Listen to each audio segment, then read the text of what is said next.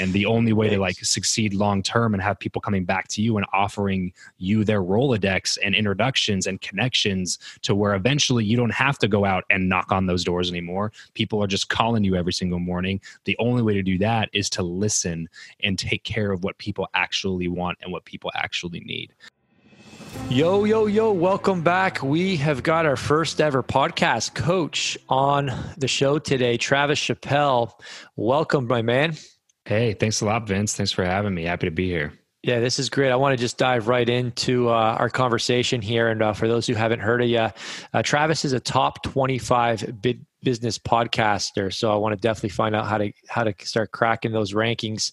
And he's got a very fast growing show called Build Your Network.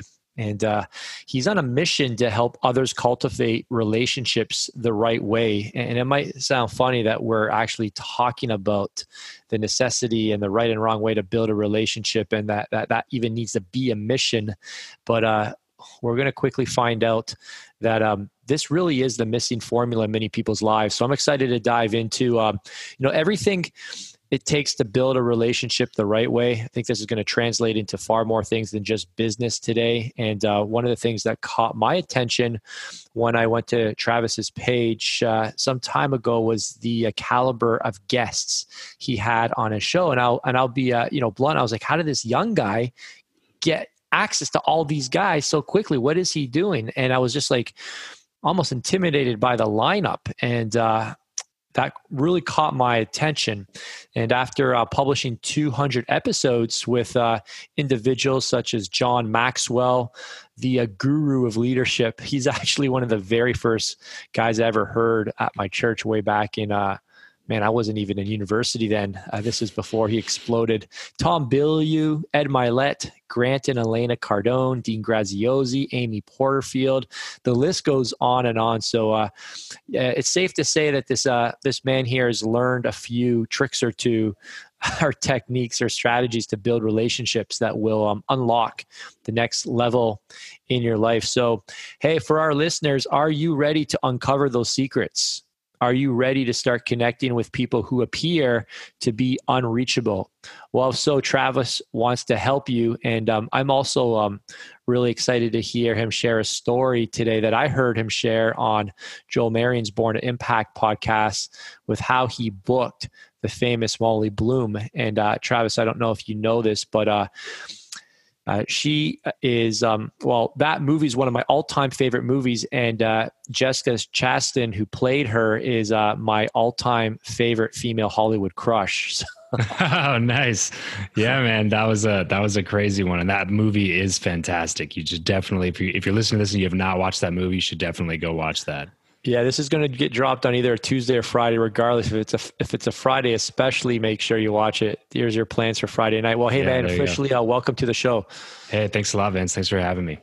So you know, let's just dive right in. Story of uh, you know upbringing, story, events. I want to hear about what has helped you place a value on relationships because you know I grew up in a Christian home and uh, my father was a pastor and what his um, special gift was was uh, he uh, discipled men. You know, my dad's been meeting the same group of men for breakfast for for, for more than thirty five years. For for uh, there's a group of four of them and and that is just like wow, like if you want to talk about living a rich life, I don't care how much money, you know, Cardone will say, if you don't have money, you can't be rich. My dad would argue with that.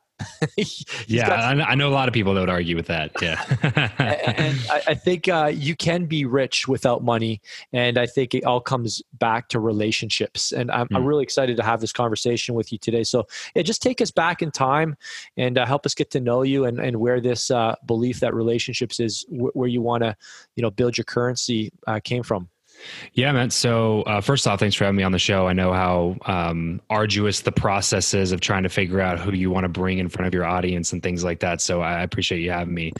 Um, yeah. So uh, to kind of take to take it way back here, I also grew up in a very religious uh, type of a home, and uh, we growing up, it was the the kind of culture that I grew up in was very. Um, um, uh, one track minded in terms of what they wanted all of the kind of the kids that were growing up in the church to do with their lives. And so for me, like at a really young age, like 11 or 12 years old, I, I committed to like full time ministry. Right.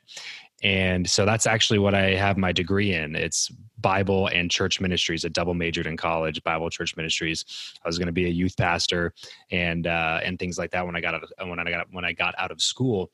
And but I, when I, I remember my junior year of college was the first time I ever started making any sort of like you know pretty good money. And at, at the time, as a 19 year old college student, it was great money. Um, and I, I started knocking doors and doing door to door sales. And uh, I, that same exact year that I started knocking, I was also interning at a church every weekend. Um, so I, I, lived in LA County, uh, small town called Lancaster. Uh, so every weekend, a buddy of mine and I, we would drive down to Newport Beach and uh, we would intern at a church every weekend. And what was interesting, Vince, was I, on the weekends, was doing the thing that I thought I was going to be doing for the rest of my life. And on the weekdays, I was going to school and I was working my, uh, my sales job. And I found myself on the weekends being more excited to get back to school so that I could work my job rather than the opposite. And uh, it was like the first time in my life where I was really like, wow, okay, so the thing that I'm supposed to be doing for the rest of my life is something that I'm like not looking forward to and something that I'm dreading.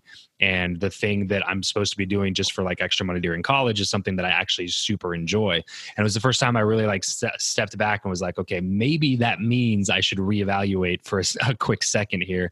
And uh, so that's that's what I ended up doing. I, I ended up graduating college, um, and uh, I, I, just kept you know selling uh, the the company that I was working for at the time, and uh, when I had made that decision to like not go into ministry, just the kind of the the dynamics of how I grew up in the particular circle that I grew up in. Um, a lot of people didn't agree with my decision and so I, I kind of and this kind of wraps into your question of why relationships matter so much to me um, when I stepped out of that sort of bubble, that that subculture, it was like a subculture of a subculture of Christianity. So there's a Christianity as a whole. We were mm-hmm. like a subculture, subculture, subculture, like small bubble. Like I, I graduated kindergarten, eighth grade, high school, and college on the same exact campus. Not not even the same city, like the same campus. So I went to you know school there, kindergarten through my senior year of college and I went to church every weekend. So basically 7 days a week I was on this one particular like 20 acre campus in the same city for like the first 20 years of my life basically. Um, and so coming out of that when I decided to go more of like a business direction, I knew that that was like the direction that I wanted to head in. I didn't have a ton of support, I guess what I'm trying to say from, you know, people I grew up with, people like friends, mentors and all the people that I had in that circle. Um, so when I jumped into this industry, I was quite literally starting from scratch. Like I didn't know anybody. I, would never yeah. even met a millionaire before, let alone like had a conversation or a friendship with one.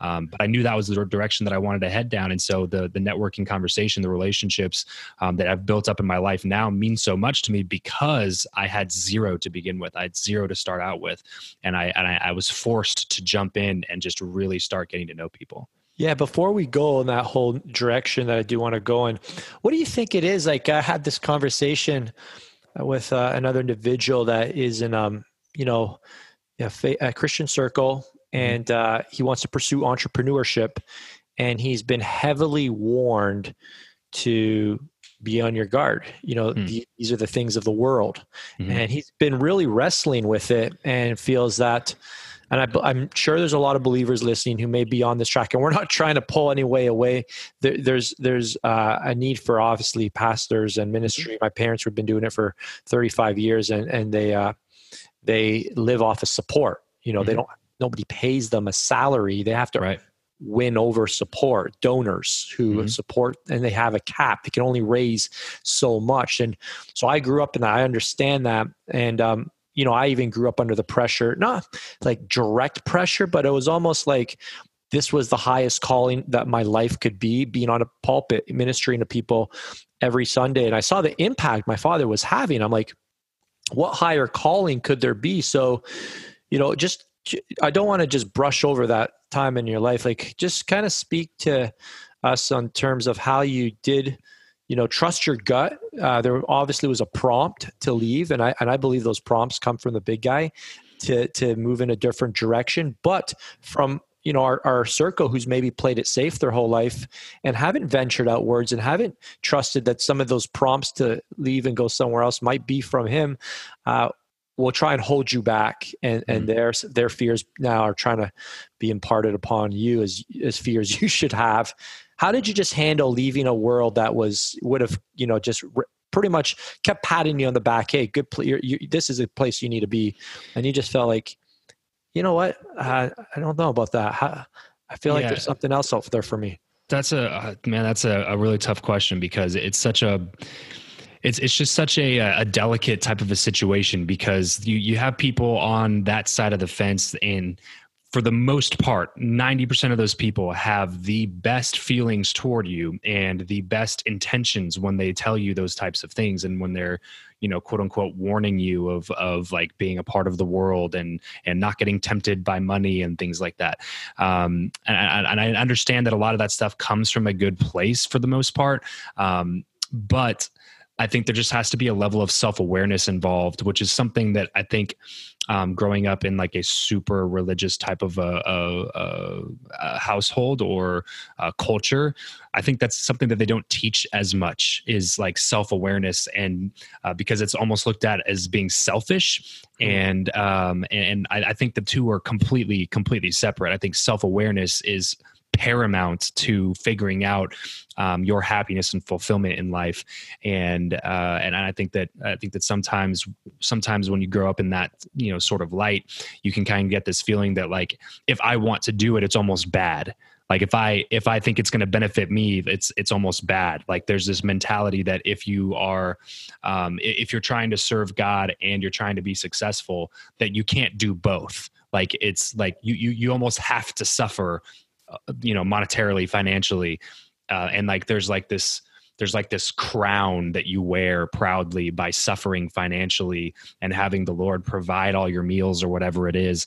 And um, I, I look that I look at that as more of like a selfish way of living, to be honest, because you're always a burden on other people. And I don't think that's the way that like I don't even think that's how the way that God intended it to be. Right. You know, like I, I, would talk to people, and I don't mean this in a douchebag kind of a way, Vince, but I would talk to people before that were just like, well, you know, the Lord provided, the Lord provided. You know, we make twenty twenty four thousand dollars a year being a youth pastor, but you know, Lord provided our meals for us this Saturday. And it was like, okay, Lord provided your meals, but like that was a guy that you know you teach his son in sunday school and he makes you know a quarter million dollars a year and he knew that you were suffering so he bought you food. Like i think it's way less directly correlated to like god looking down on them and saying bless you for suffering. Here's food. Right. you know what i'm saying? Like i i think that there's there's such a, uh, a people uh, people tend to spiritualize too many mm. things oh, um, yeah. and and uh, and just kind of like say it's out of my control, right? Which I'm not a fan of saying that. I'm a fan of taking ultimate responsibility for everything that happens in life.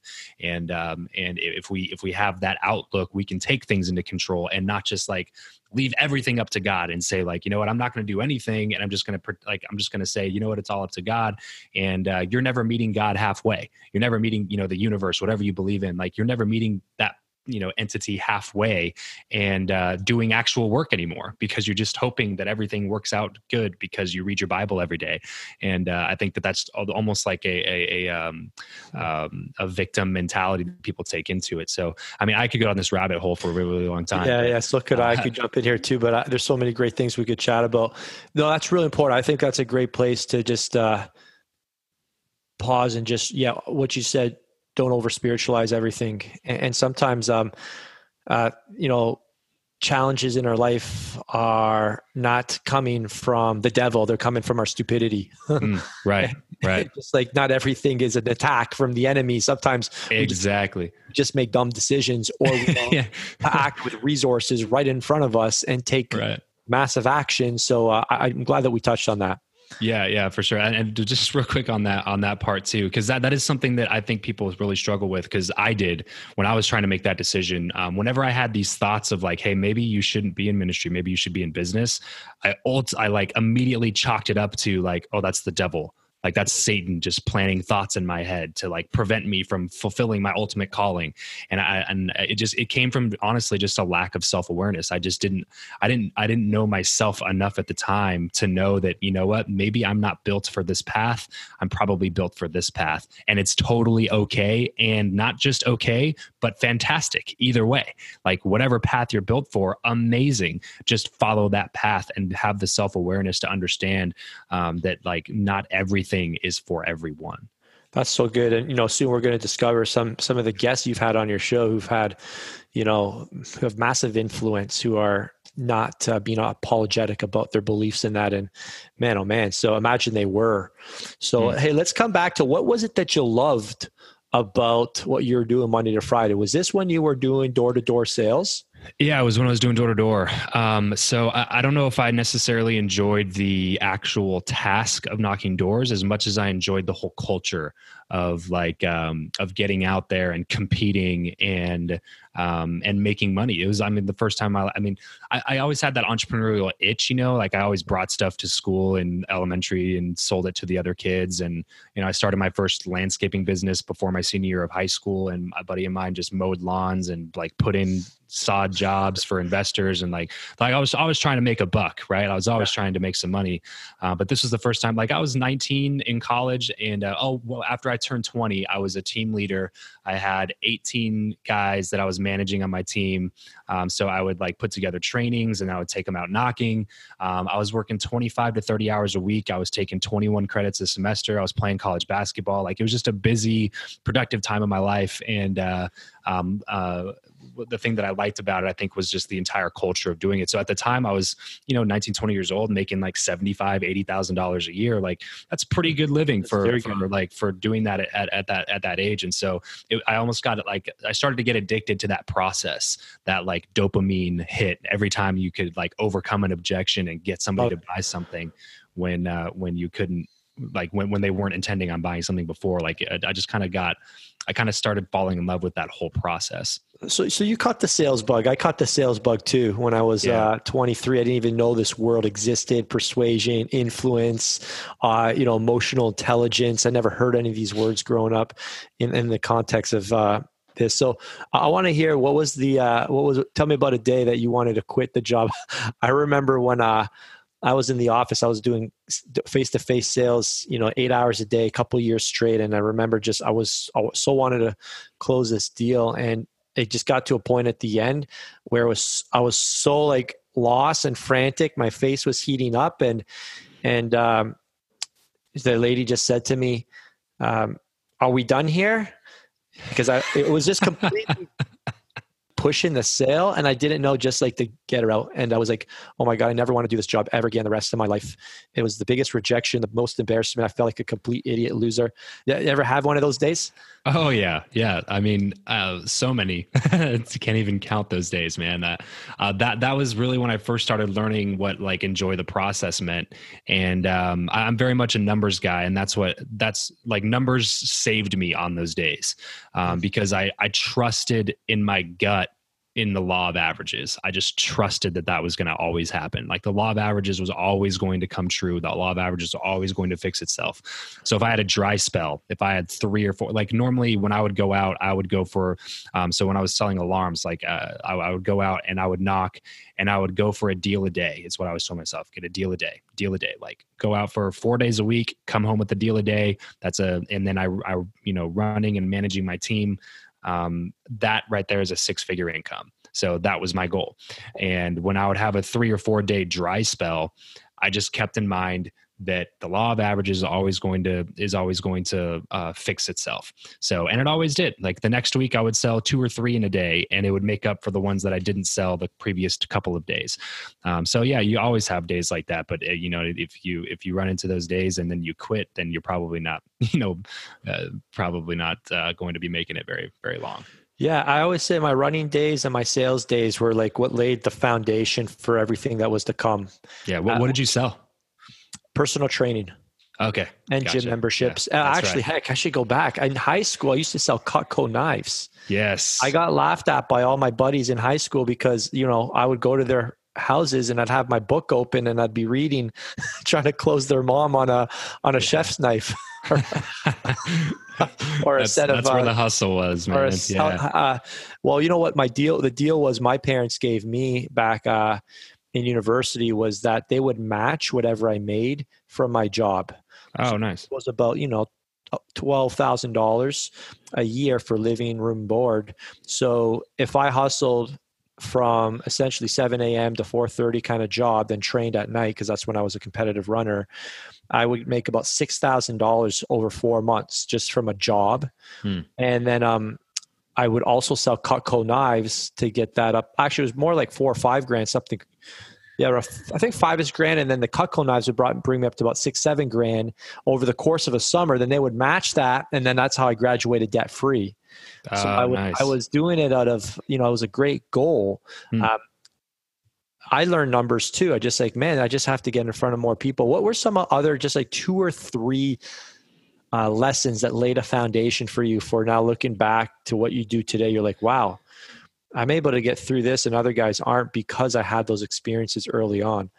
Yeah, um, uh, this is going to sound generic, but sales in general, like the the the general ability to sell and persuade on a one-on-one basis, um, I, I, think is I think honestly is the reason that I, I've been able to do well in a condensed period of time online because like I, I tell people like oh I've been doing this for two years, but really I've been doing it for like eight years. you know what I mean? Like, so when I say I've been doing this for two years, people are like, "Oh wow, that's that's that's incredible, that's crazy," um, and then and then we start having conversations about you know somebody that I that I sold over the phone. They're like, "Man, I don't know how you do that. I don't know how you talk to people on the phone and sell them stuff. Like, I don't know how you do that." And uh, and it just like it, it, I, I, totally forget that it's a skill set that I took five years, six years of like knocking on thousands of doors to develop. And uh, it's something that a lot of people don't have. So that's honestly what allowed me to transition into podcasting. So I've been podcasting for a little bit over two years and uh, I went full time after 13 months of podcasting, um, which is for the industry really, really rare to become a full time podcaster with no existing business within 13 months of starting a show with less than 500 downloads per episode. Like all of those things are very um, are very uh, uh, you know not not the norm in that industry. And i look at it very much correlated and tied to the skill sets that i built while i was knocking doors because that's what allowed me to be able to say you know what? It's not intimidating to me to hop on a phone call and sell a high ticket product or service. Um, it's not intimidating to me to like stand up in front of people and do trainings. It's not intimidating to me to create this content because like i was already doing a lot of these things for four five six years. I just wasn't sharing it online it was just all like in person interactions. And um, building up your uh, emotional intelligence i think is an invaluable skill that will take you into whatever you do in life um, because you know the, uh, the 738 55 rule stands true you know 7% of communication is the words that we say. 38% of communication is our uh, tonality um, and uh, and then 55% is body language and facial expressions. And uh, when you knock on thousands of doors and talk to thousands of people um, you hear all the lies in the world. You get rejected in very colorful ways. There's so many different reactions. There's so many different people races cultures like so many different types of individuals. People you you, you have to learn how to be how to be good with people, or you're not going to make it in that industry. Um, let alone make you know six figures plus knocking doors. And uh, so you, that you have to learn those skills and taking those skills into like every other part of your career will only benefit you. Uh, let's let's talk about some of those skills. So you know so you've got a young son now? I do. Four months. Almost five. Yeah. How's that going by the way it is going it is going. We we got kind of lucky though, Vince. I can't I can't lie because he's uh, from what I understand. I, I don't know much about babies, but from what I understand, he's a pretty he's a pretty good baby. He sleeps when he's supposed to sleep and doesn't fuss a lot. He's pretty happy, smiley. So we we got kind of lucky with that. Okay, great. Yeah, don't, don't don't let your wife talk to my wife and tell her that because ours didn't. Our first two didn't sleep for like ten months straight. Oh no! Yeah, we, we got lucky, man. Three weeks three weeks yeah. in, you're sleeping through the night. So well, oh, that's awesome. Hey, I, I, will tell you, things can change though. I've heard that from multiple people. So I'm, I'm right now. I'm trying to savor the fact, like That's I just awesome. put him down for. My wife is uh, my wife's actually a private jet flight attendant, and so she got called for a flight late last night, and so she took off for today. So I'm on dad duty today. I just oh, put him cool. down for a nap, but as soon as I like, as soon as I like snuggled him and like like rocked a little bit, he was passed out and he's taking a nap right now. Oh, that's amazing. Jeez. Um, well, hey, listen. So let's talk about those specific skills. You know, yeah. what's you know what's a skill i need to be developing early on here? If i want to lay a foundation to, to be good at sales uh, i want to eventually be able to communicate clearly effectively. I want to be able to book guests on my podcast show. I want to be able to uh, you know persuade and compel people to take action. What, what are some uh, let's talk about one or two skills specifics. For sure. One uh, listening hmm. um, people typically equate sales to talking and uh, anybody that does it at a high level knows that it's the exact opposite of that. Um, because if you just talk talk talk talk talk then you don't know what the customer needs. And if you don't know what the customer needs how are you going to sell them something? Um, the the only way to be successful with that is to be extremely pushy and that success is going to be very very short term. I see a lot of salespeople training this way nowadays and, and it's and it's very i think toxic. Um, and sometimes when you even go into some of their sales environments um, like i've been to a couple events that are put on by a couple top sales trainers and you walk around and people are just pitching everybody. And it's just like well this is these are the types of students that this particular person is creating. They're all pushy and like forceful and and and pressure type people. And like will that work and the bottom line is unfortunately yes it will work but only for a short period of time.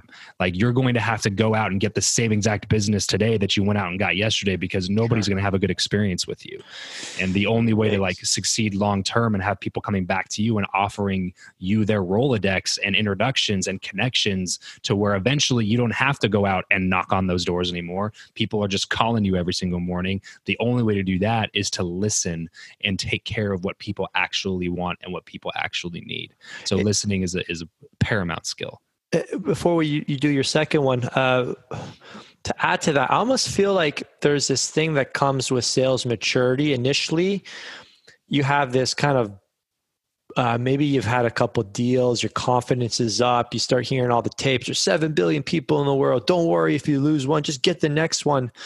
And um, you just get into this churn machine that you quickly not maybe quickly for everyone but eventually see that wow um, there's there's actually a more effective way of uh, doing this and it's not to close them but to help them close themselves mm. and to start to challenge everything they're saying and to try and disqualify them and ensure they are doing this uh, or need what you have so that they walk into it. And really, that's like when somebody makes a decision and they discover for themselves this is, you know, just a faster way to get to where I want to go. I was already going in this direction, and the salesperson has the ability to facilitate that. That takes a level of maturity to know that, like, what you're doing, this is what's going to get them to take massive action as well, not just become a, a client, but a success story. Hmm. You know, I've I've shifted to a completely different way of selling too because I used to be pushy and, and intentional and just you're, you're not committed. Why not? What if we give you all the tools? If we could get you a nine out of ten, you're not going to be able to do this. I thought this is what you said. I thought this isn't your word. And then it's just like, yeah, you know, I'll be honest. It doesn't sound like this is the is the right time for you. Yeah. Well, no, no, no, no, no. That's not what I meant. Sorry. Help me understand why we're talking right now. Then. I must have missed something. And just again, yeah. not as a tactic, but genuinely, like, are you sure you want to do this? Right. Almost just continually taking it away because if somebody doesn't feel like they fought their way into it, they're not going to fight their way to stay. Hmm. Yeah, totally. And So all of this, I think, comes down to being aware about your product or your service, um, which is one of the first things that I tell my people. Like when I was training a lot, I would tell people all the time is like the first and most important sale is the one that you do it to yourself. Like you need to be sold on whatever it is that you're selling. Um, the the one time I was not successful in sales, Vince, was um, it was it was right before I got into podcasting, and um, a, a, friend of mine was selling uh, for Home Depot exteriors, and uh, basically you sell like uh, siding, window jobs, um, um like like front doors, and you know uh, roofing. you sell these giant construction jobs, and it's actually 100% commission like sales rep for Home Depot. And uh, a friend of mine was doing it at the time. He was pulling in like 30 G's a month or something. He was one of the top guys in the country. And he was telling me about it. And I was like, yo, that sounds super interesting. Like, um, I, I, was at the time looking for something. I, I, wasn't, I didn't really know exactly what I was going to be doing next. I was in that searching phase. And uh, so I jumped in and started selling for Home Depot. Now, no, no shade to Home Depot or anything, but I did not do well with it. Uh, the, every sales job I've ever done, I've immediately like rose to the top mm. of the producers, and uh, I was expecting the same thing to happen with this, but it didn't happen. And uh, after a couple of months, I really started to figure out why, and it was because I didn't personally believe in the product. Like mm. whenever I would pitch a product and I would look at our price comparatively to other people's prices, like I, I it was I, I couldn't convince myself. Like I knew I knew in my head, in my heart of hearts, I knew that if I were in their position, I would not buy my product. I would buy somebody else's product. And so it was anytime there was an objection, like some people just love Home Depot. So like if I like laid it all out and they were like, okay, let's do it, then sure, I'll let you buy it because you know you're buying Home Depot. Really, you're not buying a window job at that point right. when you're paying that ex- that much extra for for windows when you could be paying this much for like virtually the same thing. But as if anybody had an objection, I was immediately just like yep, you're right. Anyway, take it easy. Have a good one because I personally did not think that I would be, so I couldn't convince them of the same thing. And I think that internal belief of, of knowing that, hey, look, look, Vince, if you invest in podcast consulting with me, like I 100% guarantee that you're going to see the results that you want. And if you don't, I swear I'll give you all of your money back because like this is something that I've I've vetted, I've tested time and time again. I'm 100% invested in making you successful and I know that it's going to work out. So really the only question is do you want to take this seriously? Because if you take it seriously, you're going to see results hands down, no questions asked because like right. I believe it. I've seen the process happen over and over again. And I 100% believe it's going to work for you if you're willing to put in the work. Yeah, I love that. It's it's are you doing this with or without me? Mm, I love that. Are, right. Is the train going forward whether I'm coming with you or not? Yes. And a lot of people just stop. You know, you you just and I, I and I appreciate that conversation. So I'm not. I realize what's actually happening. I say, well, hey, listen. I think what you really need to do right now is just be honest with yourself do you actually want to do this or do you just like some of the side benefits that could come with? Because you do you know what tom bilyeu says uh, success is not guaranteed struggle is. Mm, yeah. There's, right. no, there's no guarantee in this. Right. I like that. And, and also what you're doing is when you say stuff like that is you're creating realistic expectations um, because that's also how a lot of people lose customers uh, after the initial sale. They promise right. everything in the world and how amazing it's going to be and how it's going to be so easy. And then they get in and they're like, hey, this isn't easy. And it's like, oh, yeah, well, you know, look what I used to do. And it's like, yeah, but I don't care. You told me this, it was going to be a certain way. And right. now you've created this distrust with somebody who's paid you money, which means that they're probably not going to pay you money anymore because people only pay money to people that they trust. Yeah, that's really good. Like we've even, you know, in earlier days of selling my mastermind, I would let them know I would really kind of sit on the nineteen hundred dollars a month, or prior when I launched it was fifteen hundred a month, uh, nineteen hundred dollars a month now. But I I say, are you prepared for a twenty five thousand dollar investment? Because I want mm-hmm. them to wrap their mind around the investment for the whole year, not that uh, if I make money this month, I'll be able to stay in the program. No, you're you're starting. The way you're going to be successful is by going all in, committing to the whole thing. Hmm. So setting that expectation. Um, just just two things I want to really quickly touch on. I, I used to do multi-level marketing way back in the day when I was trying to pay my way through university. Who, who didn't? Well. Who didn't, bro? and, and thinking about like I actually um, got a lot of um, value in terms of what information I was in, introduced to primarily books on wealth creation and personal development and mm-hmm. good people. I was introduced. That's, that's the number one benefit of network marketing right there. Like even if you never make a dime, it usually introduces you to personal development and introduces you to a ton of people who have a similar mindset that you have. And a lot of people end up doing business together, never in network marketing again, but like other businesses and are super successful. So yeah, yeah. yeah just just to interject there really quick. Sorry. No, no, it's good. I heard Cardone was uh, rifting on this the other day. He goes, everyone should do multi-level marketing because people have exactly what you need. And he went on a whole tangent on, right. it was a really good point. Like everybody should be in network marketing because you will find people who need your products and services. Right. So, uh, um, you at know, least for the tax write off. At least yeah. if, if, like if you're at a W two job, join a network marketing company so you can write off stuff for your business expenses because you don't have a business. You have to pay all your taxes. You know what I mean? So like I mean I don't know how it works up uh, in Canada and stuff, but like in the states, if you have that business, like you can write off things as business expenses. Yeah, it's the same thing. So yeah, yeah, it's the same. It's the same thing. So um, one thing I realized I didn't realize it in the moment, but the products I was promoting, I just I didn't buy into them, and that's mm. why it didn't work. And then uh, I was a part of the uh, big affiliate marketing days. You know, me and Joe grew up in those days, and um, 2006 to about 2000, I'd say 13. You know, you would promote somebody's offer, and if it was a good one, I mean, you could make heck.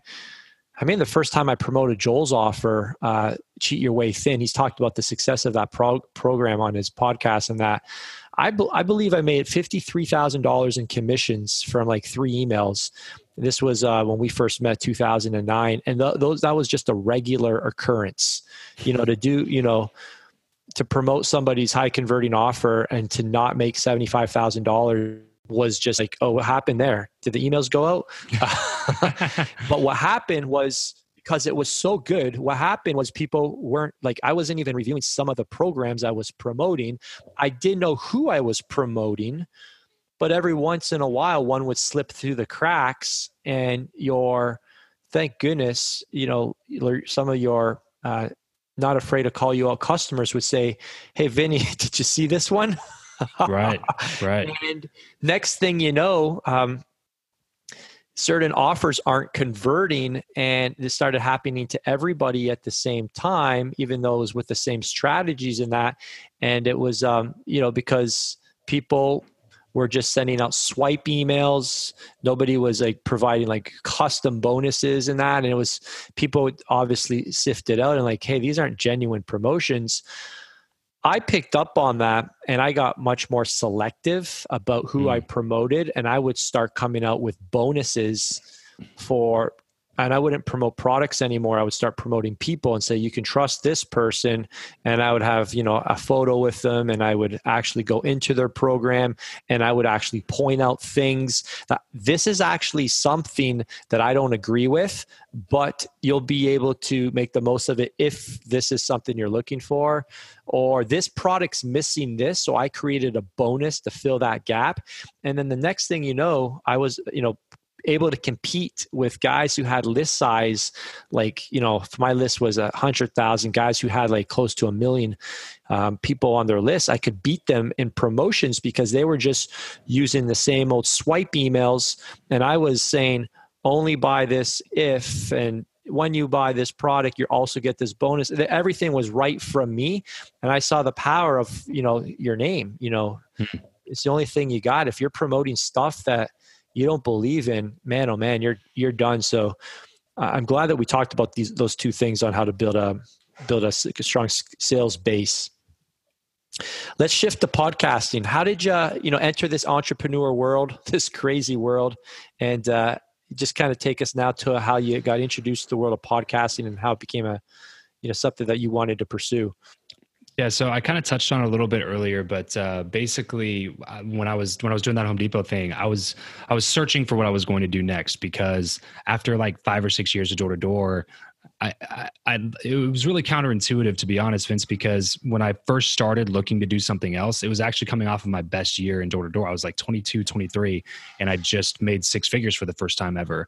And it was like 20 hour work weeks. Like when, when you, so there's two, usually two types of door to door. There's year round knockers and there's summer programs. Summer programs, they go out for like four months from like May to September and they knock 12 hours a day and they make six figures in four months and then they're done and they like go back to school or uh, or like go do other business ventures or whatever. I was year round rep, so I would knock from like four o'clock to seven o'clock at night. Um, because if you knock 12 hours a day, like for me personally, I would fatigue myself and you go burn out real quick when you're knocking that many doors. And so um, we would do four o'clock to seven o'clock. I was like 20 hours a week, 22, making six figures. I was like coming off of a high of a year. But what happened was I started kind of looking into the future and realizing that this wasn't where I wanted to end up. So I, I, I would look, you know, I, it was my first year in that particular office with that particular um, industry and product, which was alarms. And I was already this out of like 35 guys, I was the second highest paid rep in that office in my first year. And so looking at it after that, I was like, wait a second, where's this going? Right? Like five years from now, 10 years from now, what is this going to look like? Maybe an extra 15 to 20% of my income? Because I'm already really, really, really close to that ceiling. Like if I doubled my work ethic, I could probably increase my production by 30%. Like maybe. So am I going to be cool at age 34, still knocking doors and making 130, 140,000 dollars a year? And the answer was a resounding no. And uh, so as soon as I figured that out, I kind of stopped basically immediately. And uh, for the first time in my life dove into like personal development. And uh, so started reading some books listening to some audiobooks like um, uh, watching some youtube videos. And that's when i discovered podcasts for the first time. And i started consuming podcasts um, and listening to a ton of different shows and things like that. And um, come across uh, a show called Entrepreneur on Fire with my friend John Lee Dumas. Started consuming, listening as much as I could, and uh, he had this free podcasting course. And I was like, "Oh, this sounds interesting. I have no idea what I'm going to do next, but this seems like a really cool way to kind of discover whatever that's going to be because it exposes you to so many different routes and connections and people and industries and things like that." So, um, took that course, and then uh, and then um, all of a sudden just um, reached out to John and got to know him a little bit from there and jumped into the podcasting and online entrepreneurship world. And so that's great. So, so John's a big deal. And I, I think there's, there's little things you say. I don't even know if like you're aware of how powerful they are, but a lot of people ask me, how do you get on the radar of somebody else's, um, you know, sorry, how do you get on his radar period? Um, I did this with Eben Pagan when he came out with his, um, what was it called? Um, Guru. I think it was called. Uh, what the heck was it called? Guru Mastermind. I think that's what it was. It, it, wasn't like a like a small group mastermind. It was a big event. You flew up to LA three times a year. Um, oh, I'm missing a word there. I think it was the Guru Mastermind. And I knew he needed um, help with his fitness. I mean, he's not like a big guy. Uh, so I, I, went through the course and had a contest and the contest was going to give the top transformation student a free laptop and this is when my business was getting going 2008 2009 and i um, ended up being i couldn't believe it like a 500 people who bought this course how was i the top success story but they brought me up on stage in front of 500 people and um, I had uh, connected with Eben prior to that event, and I knew that he was like trying to work out and stuff. And I said, "Why don't you meet me in the gym tomorrow morning?" And you know, I'll show you a couple things. You know, that's when I was in my you know prime, training hard and that. So I took him down to the gym, and I found out like his little routine and all that. It was a really funny interaction. Uh, listeners will like this, but. Uh, he's very calculated if you know Eben Pagan and it was something along the lines of well, when I wake up I have my two cups of water and I walk my flight of stairs once. Um, and then it was like, the second time I walk a double. And then I go into my uh, room and I do six push ups and I do five chin ups and six, uh, seven squats. It was like, so I was like, and then I, I said, what do you think I should do next? And I said, um, well, next week you should just do a second set of everything. And he goes, a second set? it just, I always like was trying to keep a straight face, like a second set. And I said, yeah, second set. Like, yeah, you know, you got to build up the time. And right. he never heard that before. And he was so yeah. grateful for that tip you know a second set crazy yeah well that just speaks to like everybody has their expertise and right. there's some like there's some value that you can offer because that's the biggest i think limiting belief is that people just don't believe that they have value to offer to people that are you know in a leadership position or the quote unquote their heroes like they don't feel like they have value to offer to them. So they they keep putting out they, they keep putting the activity off like oh i'll network. I'll, you know i'll try to get in those circles in five years from now after i've built my million dollar business. Like after i feel like i have value to bring to the table then i'll go build those relationships. And uh, it, it's it's really quite the opposite of that. It, I think relationships first, then comes the skill sets and the knowledge and the information to allow you to build those seven figure business, eight figure, whatever your goals are, much faster than you would be able to if you just try to figure it out on your own. Yeah, and this is what I want to talk about and sit on for a little bit because I think uh, I would even today I was like, oh, I can't ask uh, you know Ken Clothier to come on my podcast. Like he he's got a billion dollar you know financial statement. I'm like so talk to talk to our listeners about like finding knowing that there's different forms of currencies there's different ways to provide value. And and i actually wrestled for this. Why do i feel like the only way i offer i can offer value to somebody is if i make more money than them hmm. and that's a that, that's a big that's a whole nother conversation might require therapy but yeah. uh, but you know early on i discovered that okay eben pagan there's no amount of money that i can give him he's right. already got all access like he already knows all the top affiliates and guys that can promote his stuff so mm-hmm. And then I realized there's so many other ways just to create value. One every time I saw him afterwards, I say, Eben, you're looking good, man. Right. Jeez, let me see those arms. And he would just right. light up. I could, I'm like, just simple stuff like value can be a compliment. Mm. Value can be, uh, a workout program or sending the guy a nutrition plan or you know hey try this supplement i heard you mention this there's so many ways that we can offer value i just love to kind of hear you riff a bit on how, how you know different examples things you may share with your clients on like just you know ways to get a foot in the door if you will yeah, yeah. So I, I, actually have a whole training on this because I think it's so valuable that people. Uh, what I would always tell people is your network will always increase in direct proportion to the amount of value that you can add to other people bottom line. If you become a more valuable person, you can add more value to higher level people. That's why somebody like Mark Zuckerberg can connect with literally anybody in the world that he wants to connect with because he has an insane amount of value. He's a multi, multi billionaire. He is super famous. He has a lot of exclusivity to himself and his brand. Like mm-hmm. he's made himself an insanely valuable person, and the value that he can offer other people is through the roof. So he can connect with anybody right? So take that and think about yourself. You know, I'm not Mark Zuckerberg. I don't make. I'm not worth twenty billion dollars, whatever the guy's worth, any, like these days. Like I don't have the connections with that this guy has. So like I'm starting down here, like with the resources and the skill sets and the things that I currently have access to. But that doesn't mean that you can't add value. It just means it's going to look different. So if you're broke, you can't add value by buying somebody's programs and being their number one student because you're broke, right? But if you are broke, you probably have something that a lot of people who aren't broke have uh, none of, which is time. Um, and uh, and time is a, a huge a hugely valuable asset, especially to people who don't have a lot of it. Um, so when when I looked at it when I when I was trying to connect with John, um, I. Um, I was in the same position. I looked at it, I was like, look, this is John Lee Dumas, top, you know, business podcaster for seven, eight, nine years now.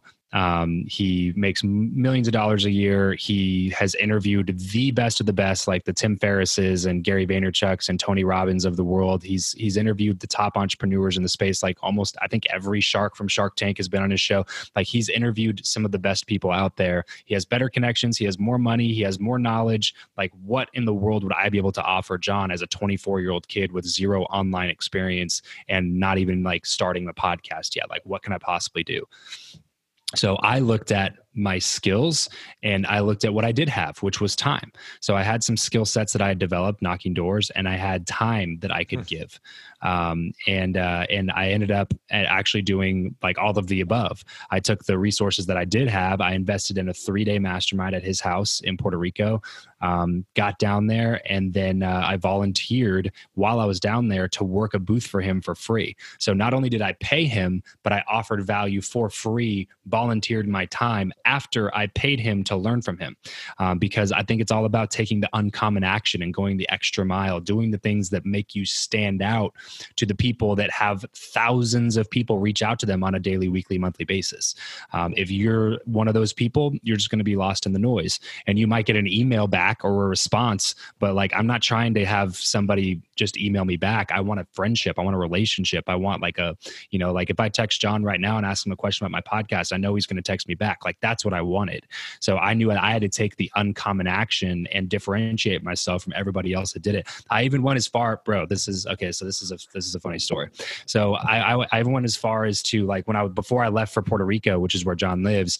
I was like, man, I, I got to figure out a way to add value to this guy because you know this I, I, I like worst case scenario for me is going to his house and coming back with just information right. like I, I want like a relationship i want you know a, a, a unofficial mentor is really what i was yeah. thinking like I've, I, he, I've heard you say you like you value connection more than content Right. Yeah. Correct. So I, because I, I, think you get content anywhere. You right. know, like connection only comes from like like good connection comes in person, like one on one, face to face, and you want to take advantage of those times that you have. So um, when when I was looking at man, what kind of value could I offer to this guy? I uh, I looked at my skill sets again, and I was like, oh, I used to do photography, and so I was like, I'll, I'll bring my I'll bring my camera down to Puerto Rico. I'll get some nice shots of their beautiful home with the infinity pool overlooking the ocean and like the sunset, and I'm gonna like give it to them for free. And I was like, and even better, I'm gonna go buy a drone so that I can get some awesome drone footage of their house and like they'll they'll post it online because I can do one of those awesome drone shots, you know, that you see on travel videos all the time yeah. where they like push out from the infinity pool and everybody's like waving and stuff. I was like, this is gonna be awesome. So I go, I buy this drone. It's a twelve hundred dollar drone in addition to the sixty five hundred dollar weekend plus airfare. So now I'm at like ten grand for this one like three day experience, and uh, fly down to Puerto Rico. The first night, I, I'm not a drone flyer ever, so I did a lot of photography, but with a camera, never a drone. So I the first night I throw up the drone and I'm like, okay, we better test this baby out, see how it works. Um, that way I, can, I don't know, I don't I don't look like an absolute idiot tomorrow when I try to like you know take some pictures of this guy's house. So uh, go up to the rooftop of like the little condo we're staying at, put the drone up in the air. It was cool. It was flying around. Got to see some awesome parts of Puerto Rico. It was beautiful, like sunset time. It was so so so um, gorgeous over there and then I go to land the drone, and I had this picture in my head of what a drone landing should look like, and uh, I, I, thought that it would be like a lot more automated than it was. I thought it was just like, "Hey, come back, drone," and then it like comes and lands exactly where you're standing, and everything's all good to go. Uh, so I, I quickly found out that that was that was not how it happened. And long story short, uh, on the drone on the way down, propeller catches this plant. It spins out, crashes into the block wall. Two of the propellers break off, and like there go my hopes and dreams of adding value along with my $1200 drone. And uh, oh. but but I, I, say that story just to explain like to the extent that i went to to try to figure out a way to add value no matter what it took and however i could possibly find a way to add value. Now i ended up getting lucky and the, over the course of the next couple of days um, i found out john was going to be keynoting at a, a, an event coming up. He had a, a booth and he wanted to sell his journals at that booth. He had a guy that was volunteering to sell journals that didn't know what he was doing when it comes to sales. So he was like, Hey, Travis, you have a big background in sales. Can you stop by the booth for like 10 minutes and give him a couple tips, maybe a couple like closings or, or one liners that he could use to sell more journals? And that that that was when I saw my in, and that's when I volunteered and said, "Hey, you know what? I'll I'll go ahead and just work the booth for you." Um, so I did that for that event, and then I did really well with that. So he invited me to another event, which is where I met um, Cole Hatter, who became another mentor of mine. Jumped into his mastermind, got super involved with that community, became their top affiliate for two years in a row for their event, um, and uh, just different things like that. That all led from the opportunity that I took advantage of and looked for to add value to somebody like John, even though I didn't have much to offer at the time. Oh, that's a fantastic story. I, love that. And where are you and John today? You guys uh, still stay in contact? Yeah, yeah, totally. Um, just hung out with him over at Podcast Movement a, a month or two ago, um, and uh, yeah, he's uh, a huge, like I said, unofficial mentor. Like he he uh-huh. never. Um, by the time that I started my journey, he was done with one-on-one coaching and stuff. And so um, I, that was my goal. Is just like, hey, I, I just want to build like a real relationship, real friendship, add as much value as I can, um, be a top student success story for him enough to where he feels like he can introduce me to other people and implement what he tells me to implement, so that he's not wasting his time when he gives me advice. Mm. Um, and so now, like anytime I text him, like it's not always about business.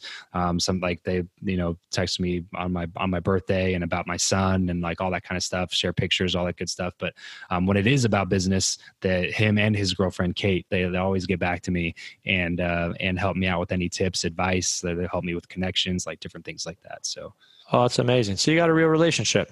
Mm-hmm. Yeah. That's so cool. Yeah. I mean, I take pride in the fact that, um, you know, I developed so many friendships over the years. I mean, at my wedding, this was almost 10 years ago, there was about two tables of just internet marketers. I can imagine uh, very few of us, I don't think any of us, like I was one of the first guys who got married. We're all, they were all with their girlfriends. Most of them all became their wives. And, uh, you know, the, I was in a couple of their weddings. They were, uh, a few guys were in my wedding. So like, yeah, it really does become a real thing. And uh, I think when I learned in relationships is slow equals fast. And, mm. you know, people try and get them in, get into them quickly for like a transaction. Nothing really comes of it. Uh, you know, my approach over the years is um, always not to just kind of have a one off, uh, with somebody to but but to be a regular fixture in each other's calendars. Mm, you know, yeah.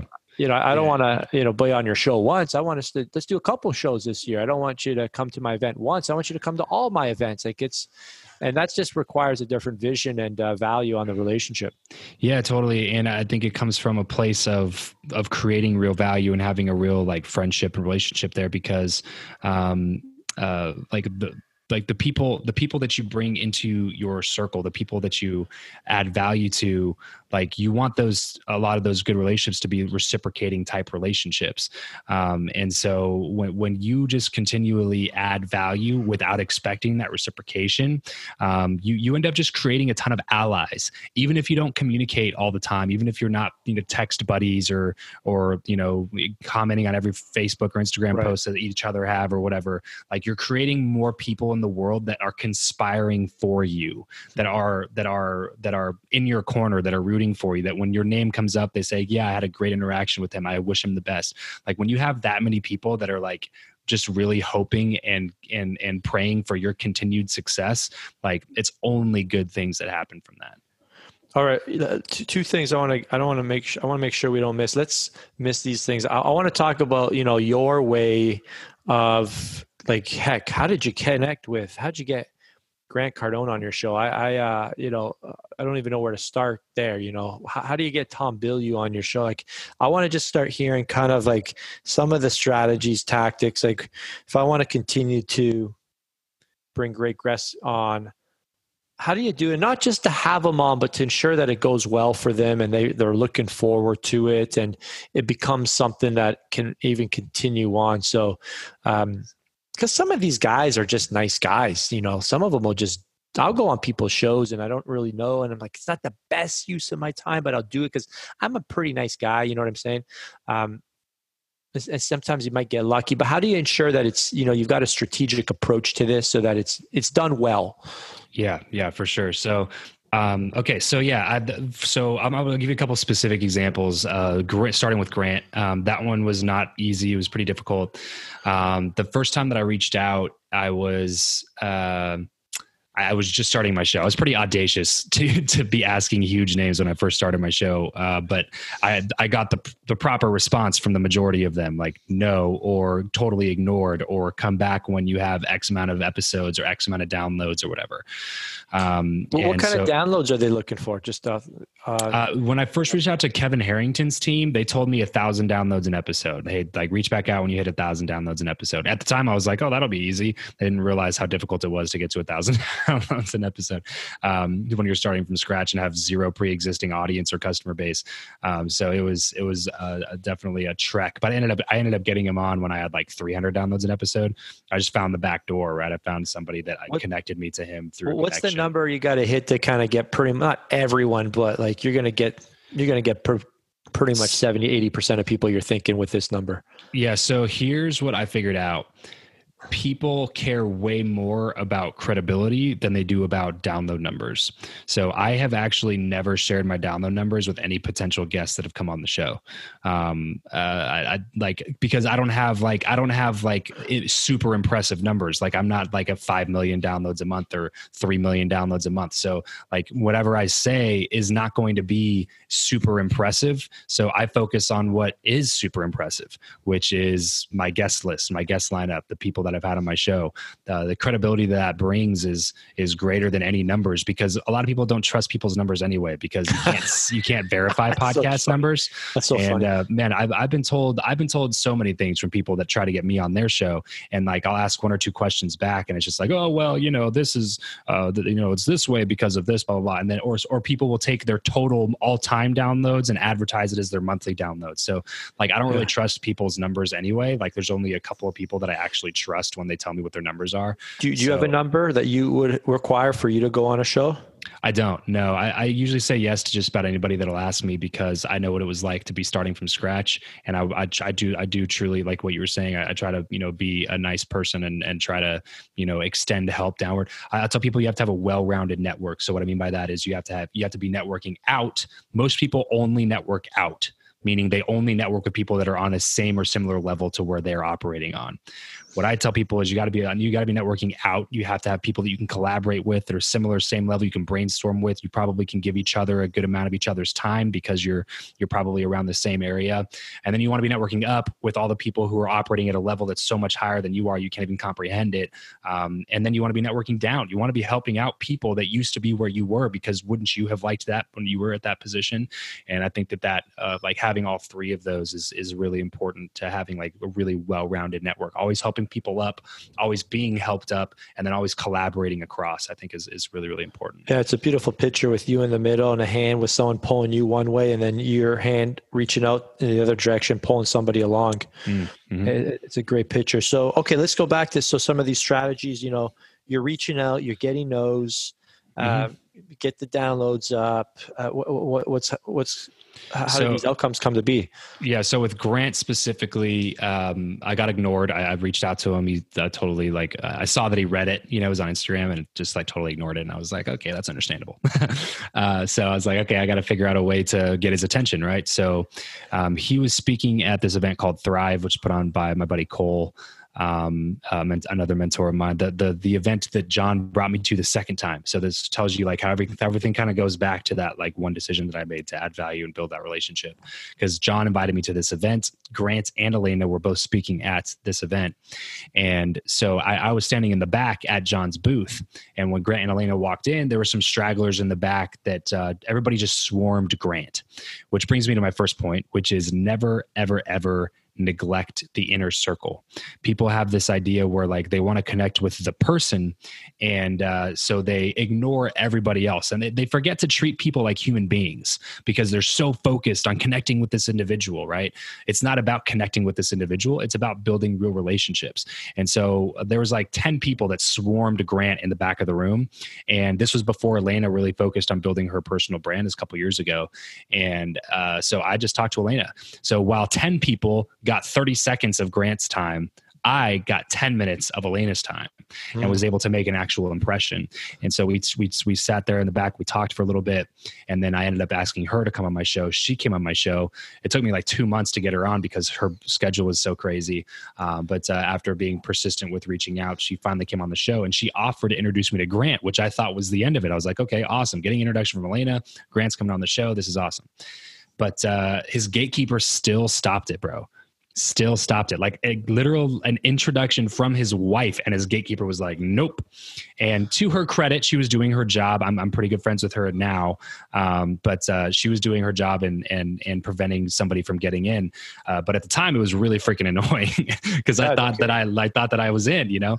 And uh, so at, at that point i had one of two options either give up or figure out another way. Um, so this is the problem with most people is that they go they try to go through the front door, and when the front door is locked, they give up and they leave. Right? Like when the front door is locked for me, I'm going to try to go around, like find an open window. I'm going to try to kick down the back door. Like I'm, I'm going to try to figure out another way in the house. There's another way to get in the house besides just the front door. Um, so when people try the most obvious way, which is the front door, they give up after that because the front door wasn't open. So you got to be, got to get a little bit creative. And so I, I basically just decided, you know what? If I get enough people in Grant's circle, if I, I tell people it's it's about hacking circles, ethically hacking circles. And uh, if I can get enough people in Grant's circle, then he has to give me the time of day. I live by Steve Martin's quote, be so good they can't ignore you. And so I was like, what would make it to where Grant cannot ignore me anymore?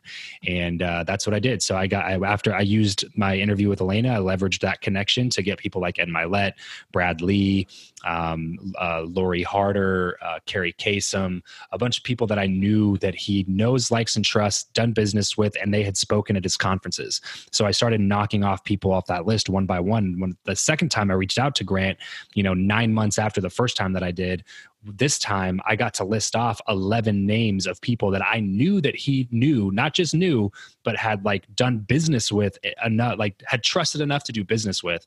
And then I listed out all those names. And the very last one was like, oh, and Elena also came on. So now it's probably about time to get you on. And then he responded and said, yes, let's do it.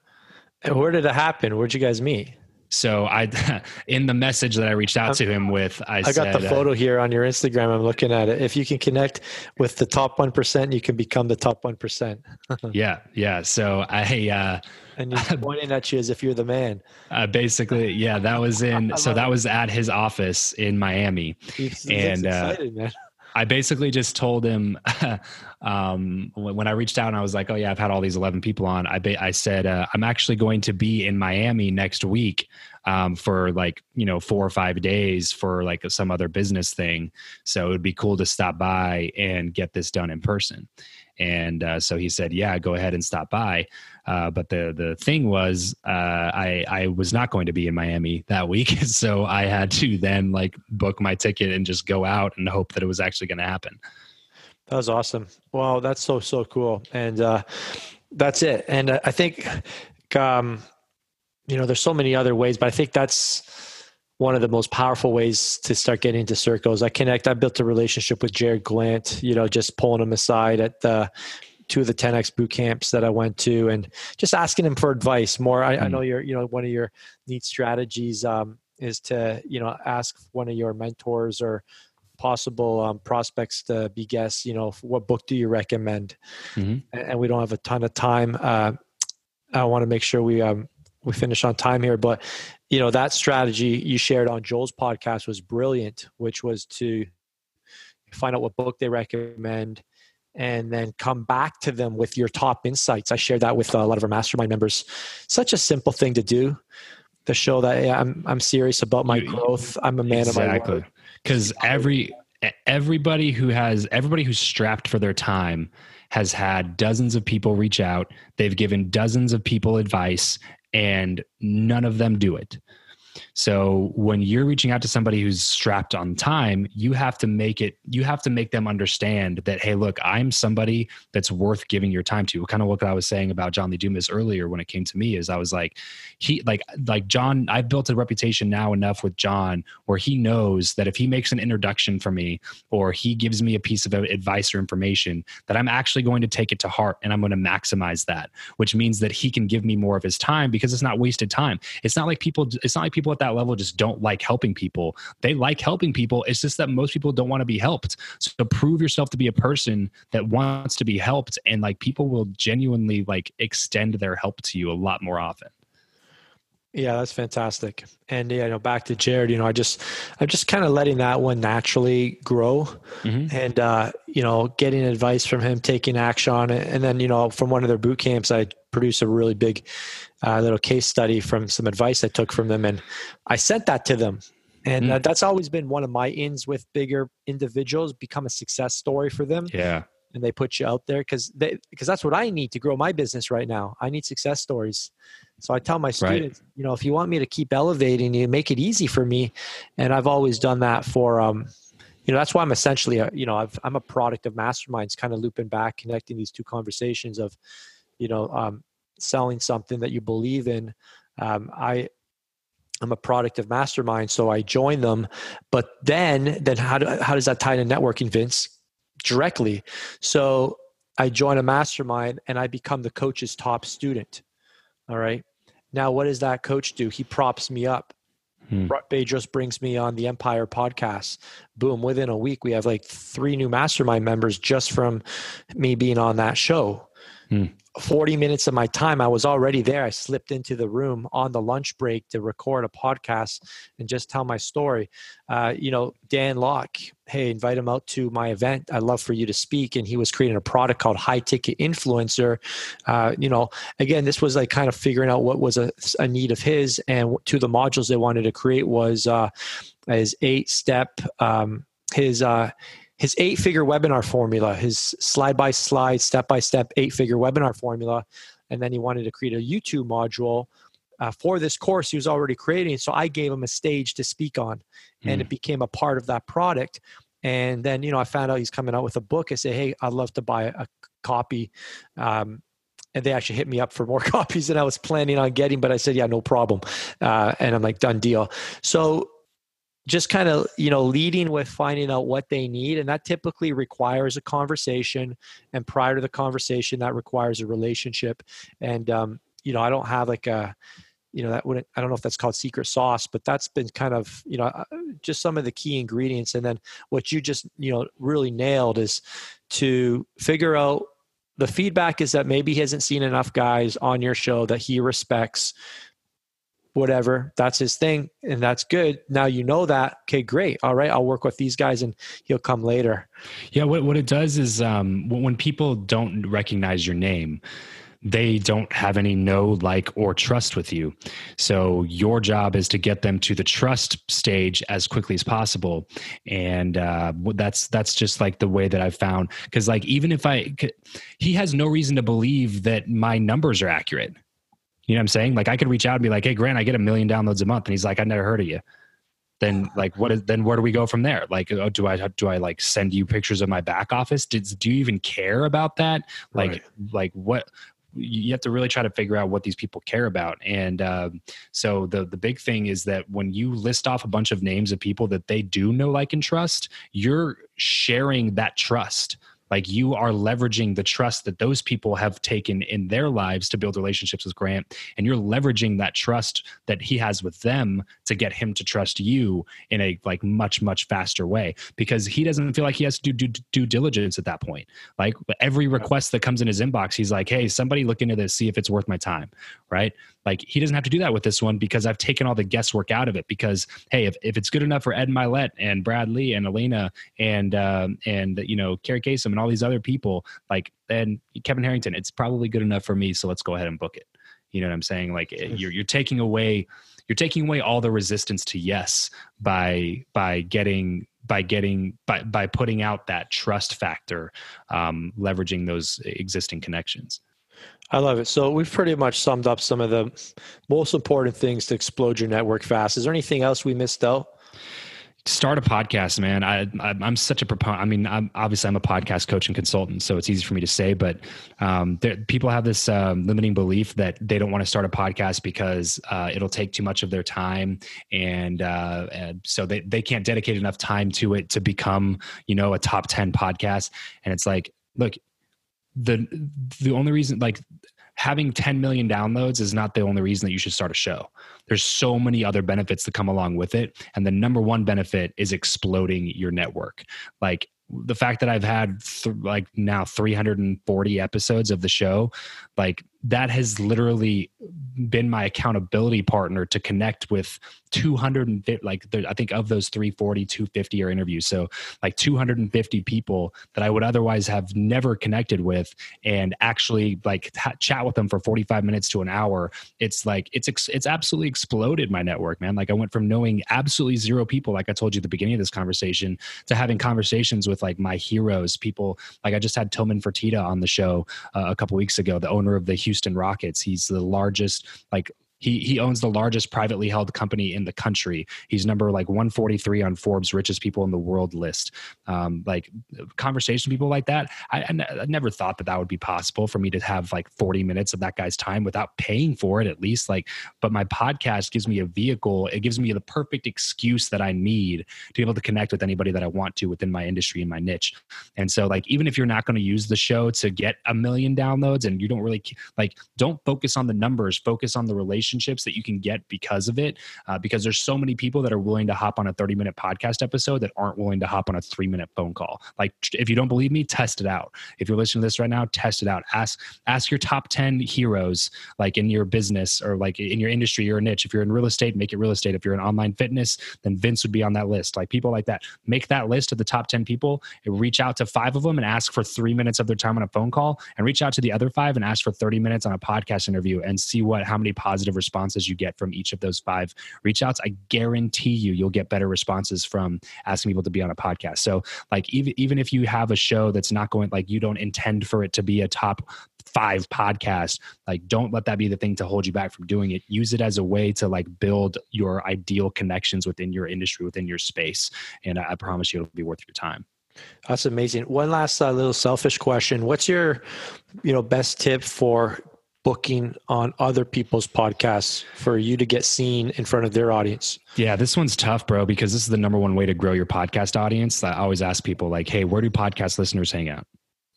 yeah. other other podcasts, right? Like the only way to guarantee that somebody's a podcast listener is to reach them on a podcast. So the only way, the best way to grow your podcast is not through like Facebook ads or YouTube or anything like that. It's through podcast spots. So I, the number one way is through relationships. The number two way is hiring an agency that books people on other people's shows. Um, the, the the reason I say the number one way is relationships because I've probably been on 50 interviews, um, like 50 other podcasts, maybe 60 at this point. I haven't counted in a while, um, but I've been on a lot of other shows there's probably five shows that have actually moved the needle and brought in people to my business and all five of them were through a personal relationship that i made with the host. Yeah, which, which ones are which ones are those? I gotta add those to my list. Yeah so entrepreneur on fire uh, i've yeah. been on there twice now. Um, born to impact with joel. Um, uh, let's see uh, $100 mba show with uh, my buddy omar uh, Zenhom. Hmm. Uh, that was a uh, he has a good size audience. And then um, uh, bigger pockets. Bigger pockets was a really big one. Uh, they're the largest real estate investing podcast out there. Um, so that one will that, that, there's four right there. And there's two that are coming up that i assume will be like the same um, needle movers uh, with with uh, with with the audience now going forward. And those were both also from relationships and introductions. Oh it's amazing man. Hey i really appreciate your time man your knowledge your experiences. And uh, just the uh, the work you've done building relationships man it's it's uh you know something you can't you can't buy. You know you have to really just put that time in. You know that's how they say love is spelt by the way t-i-m-e mm, yeah. you just got if you if you if you love relationships you, show me. Don't tell yep. me. Yep. So true man. You know what i'm saying? So uh, this is great man. Looking forward to continue to get to know each other uh, in the coming months and um, it'll be awesome that uh, awesome to link up one day. I'm sure it'll happen sooner than later. yeah, well, did, didn't you join Joel's and Dan's thing? Yeah, I'm in. Yeah, uh, I just committed last week. So did you really? We'll, yep. Well, Sick, so man. I'll see you in November. Congratulations, man. Oh, it's yeah, going to be so awesome. I mean, it's it's a no brainer. It's it's you know, gosh, how can you not explode from man? Oh man, I can't wait. I just wish it would come faster. Going to be a good time, bro, for sure. Yeah, so uh, I just got off a, a call with Yahya uh, Bakkar, and uh, oh, he's yeah. joined as well. So it sounds like we're going to have uh, it's going to be crazy. I, Solid I, crew. Oh yeah. my goodness, yeah. So, hey, um, we could go on and on, and uh, you know, we didn't even really get deep into the business of podcasting. Maybe we can have you come speak to our mastermind members on a weekly specialist training and anytime, yeah and dig in there. Uh, I would love for you just to close this out and just kind of share um, where can people learn more about you, connect with you, and tap into what you're doing, your channels, websites, etc. Yeah, so the podcast is number one thing. If you're listening to this podcast, you'll probably like some of the stuff that I have on my show. It's Build Your Network. Um, you can find that on like iTunes, Spotify, YouTube. If you go to travischappell.com slash show, um, and uh, Chappell's two P's, two L's. Everything else I do is also on my on that particular site. So travischappell.com. Um, and then if you want, uh, there, there's there's a free course that I have available. If that's cool, Vince. Um, it's um, it's called Meet sure. Your Hero and it's like six seven modules uh, just uh, a lot of things about what i know of how to reach out to the heroes that you have in your life. Um, and uh, so it's a lot of actionable information a couple downloads and all that good stuff. Gotten a lot of great feedback on that. And you can just grab that at meetyourherocourse.com that's amazing man. We'll get it all in the show notes. Hey, listen, everyone, this is your opportunity to bless someone. Who are you thinking of right now that wants to uh, grow their network the right way, the authentic way? Whoever that person is, this is what you're going to do next. You're going to take a screenshot of this episode. It's going to take you a whopping three seconds, and then you're going to fire it off to them and attach the link to this show and uh, just say, was thinking about your bro, or I was thinking about your sis. You'll love this episode, and uh, gift somebody this episode today. And um, if you like, you can even tag me and um, uh, Travis here, and we'll uh, likely share it back out for you as well, give you some visibility. So, thank you once again, Travis. Thanks for joining us. That was a killer, killer episode. So much value, man. Really enjoyed it. Yes, sir. Appreciate it, man. Thanks so much for having me on.